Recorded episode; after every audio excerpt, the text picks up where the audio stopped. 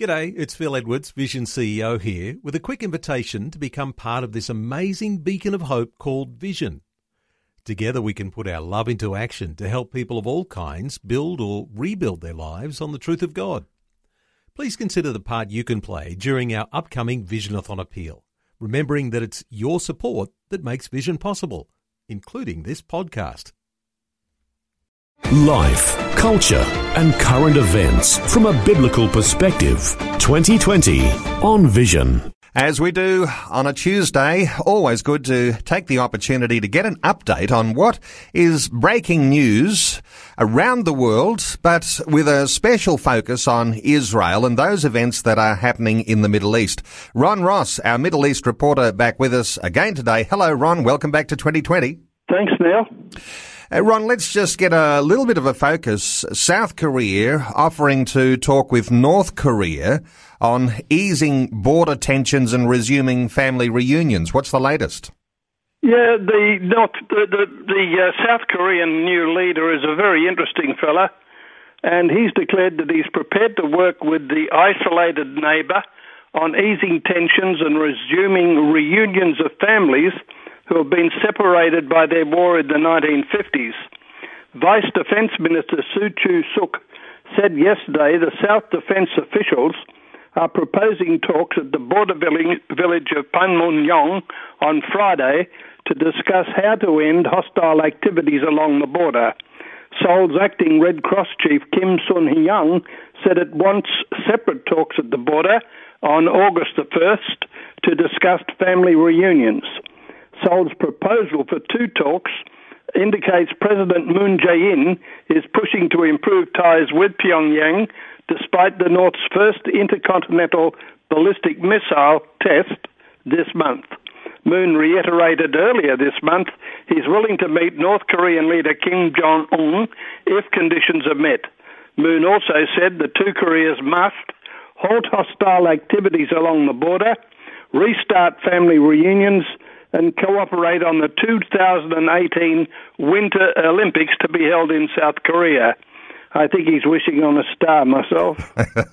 it might be a test to see if Kim Jong Un actually has a heart and would allow his people to have some level of family reunion. But as you say, don't hold your breath. Uh, let's talk about things that are happening with the Palestinian Authority. They've announced their only precondition for peace talks with Israel is that Israel announce a commitment to two states.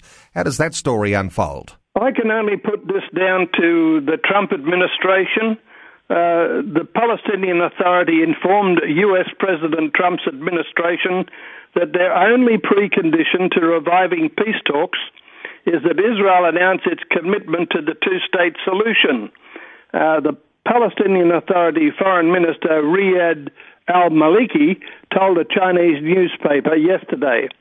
We are ready to engage in negotiations when Israel announces that it is committed to the two state solution as the primary and only solution, he said. Prime Minister Benjamin Netanyahu has said he supports a two state solution, but many ministers and members of his government strongly oppose.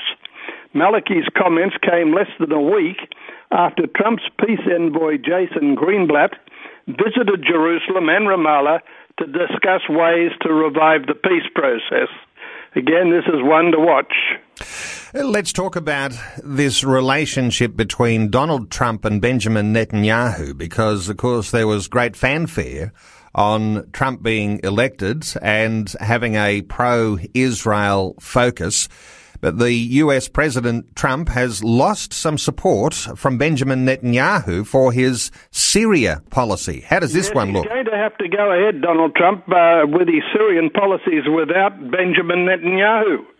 At issue is the ceasefire deal brokered jointly by the United States and Russia for southwest Syria, which, according to Jerusalem, will backfire by creating a strong foothold in the area for Iran, including air and naval bases, along with a significant permanent contingent of troops. I just found out this morning from a good old mate of mine, General Amidror, uh, a, a, weapons and uh, military expert. He has made a statement in Jerusalem last night uh, that uh, if Syrian bases do appear, Israel will have to attack them. Uh, and there is also a report out of Iran uh, that Iran is already lobbying uh, for locations within Syria. So the agreement made possible after Trump and Putin met on the sidelines of the G20 summit and agreed to a plan that created de escalation zones is not going over very well with Benjamin Netanyahu, who I'm glad to say is way out in front in polls for re election in Israel. Uh, let's move the focus a little further to the south. Terror threats have forced Egyptian Christians to cancel summer activities. I imagine that's all around uh, some of those attacks that have happened at various beach resorts. It is indeed, and the uh, Dr. Andrea Zaki, president of Protestant Churches of Egypt, said, "I asked all our churches and conference centres to cancel their trips and events for the next three weeks." There is news that they could be targeted by radicals, he said. An unofficial translation of his official statement reads, Warm greetings in the name of Jesus. In light of recent developments, please stop all church trips and conferences for the next three weeks of July. This is a serious matter. Any trip or conference that continues will be the personal responsibility of the organizer. Zaki confirmed the information came directly from security agencies.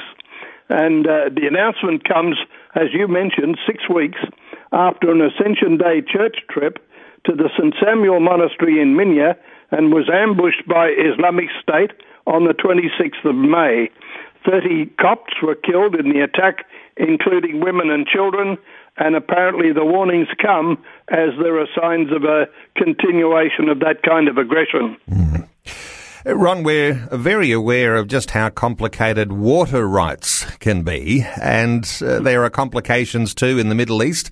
Uh, nations like Israel, the Palestinians, the Jordanians, uh, but there's a new water sharing agreement in with those countries. This is quite amazing, and it's being considered as a miracle in Israel the American Middle East envoy Jason Greenblatt announced that the concerned parties had reached an agreement for Israel to proceed with constructing a canal that will run through Jordanian territory to connect the Red and Dead Seas. Desalinated water from the canal will be directed to Israeli farms. In exchange, a new pipeline will bring water from Israel to Jordan and Jerusalem will also increase the amount of water it provides to Palestinian areas in the West Bank. As Seth Siegel writes, the deal makes uh, an important shift in the Palestinian Authority's policies and will bring a great deal of good. The strategic genius of the plan is that it weaves vital economic interests of these sometimes antagonists together. Even should Jordan or the West Bank someday fall to radical rejectionists, it would be nearly impossible for those leaders to break their water ties entirely without creating substantial hardship. So it's an amazing development. And before we move away from that story, Ron, with the Palestinians, given that they are in a uh, disputed territory there in the West Bank. How does that arrangement work with Israel? Because Israel is wanting to supply uh, a water supply, or does it run through the Palestinian territory? Yeah, it does. And of course, Israel's uh, believes very strongly in Genesis, the first book of their Torah, and they regard all humans as created in the image of God. And so uh, they may be fighting issues, uh, but they have great respect for humanity. And so this would be a major breakthrough for them. Uh, let's talk about archaeology for a few moments. Uh, the ancient jugs that have been unearthed at Shiloh could reveal the precise location of the ancient tabernacle mentioned in Joshua chapter 18 verse 1. How does this story unfold? Well, it's very interesting to read that verse. It said, And the whole congregation of Bnei Israel assembled themselves together at Shiloh and set up the tent of meeting, the synagogue there, and the land was subdued before them. Ten ancient jugs unearthed at the Samaria site in Shiloh could lead researchers to new discoveries about the Jewish tabernacle that existed there before the first temple was built in Jerusalem. The jugs, only some of which are broken, date to the time when Jewish people first entered the land.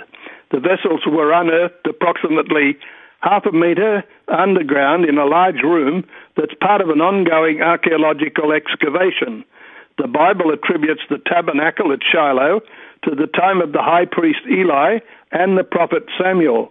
In recent years, the archaeological unit of Israel's civil administration has been excavating together with the Shiloh Association. The goal of the work is to locate the southern wall of ancient Shiloh. The newly discovered jugs indicate that in ancient times the area was vacated abruptly, with residents not having enough time to collect and pack their belongings. Among the jugs, the archaeologists also found a goblet known as a kabut, a type of ritual chalice. The discovery of the kabut ties in with the stone altar that was unearthed in the area a few years ago and could indicate that researchers are closing in on the precise location of the Shiloh Tabernacle of Joshua 18. And just before we leave this story, Ron, interesting when we talk about all these different stories uh, to do with archaeological finds and digs and all of these things that are uncovered and things that point to events that we read about in the scriptures. When we talk about archaeology, we're really talking about an affirmation of the authenticity of the biblical record, aren't we? It's really important when we have these archaeological conversations to know that, that something significant is happening because these things confirm the Bible. I think archaeology is one of the greatest witnesses we have to the truth of the word.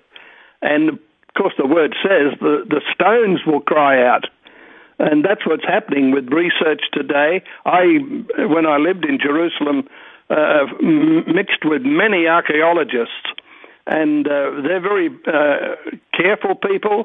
Uh, they they study everything very very minutely, uh, but they are also excited uh, that they're bringing truth to the Word of God. And it, it's it's very hard to be an atheist today. Yes.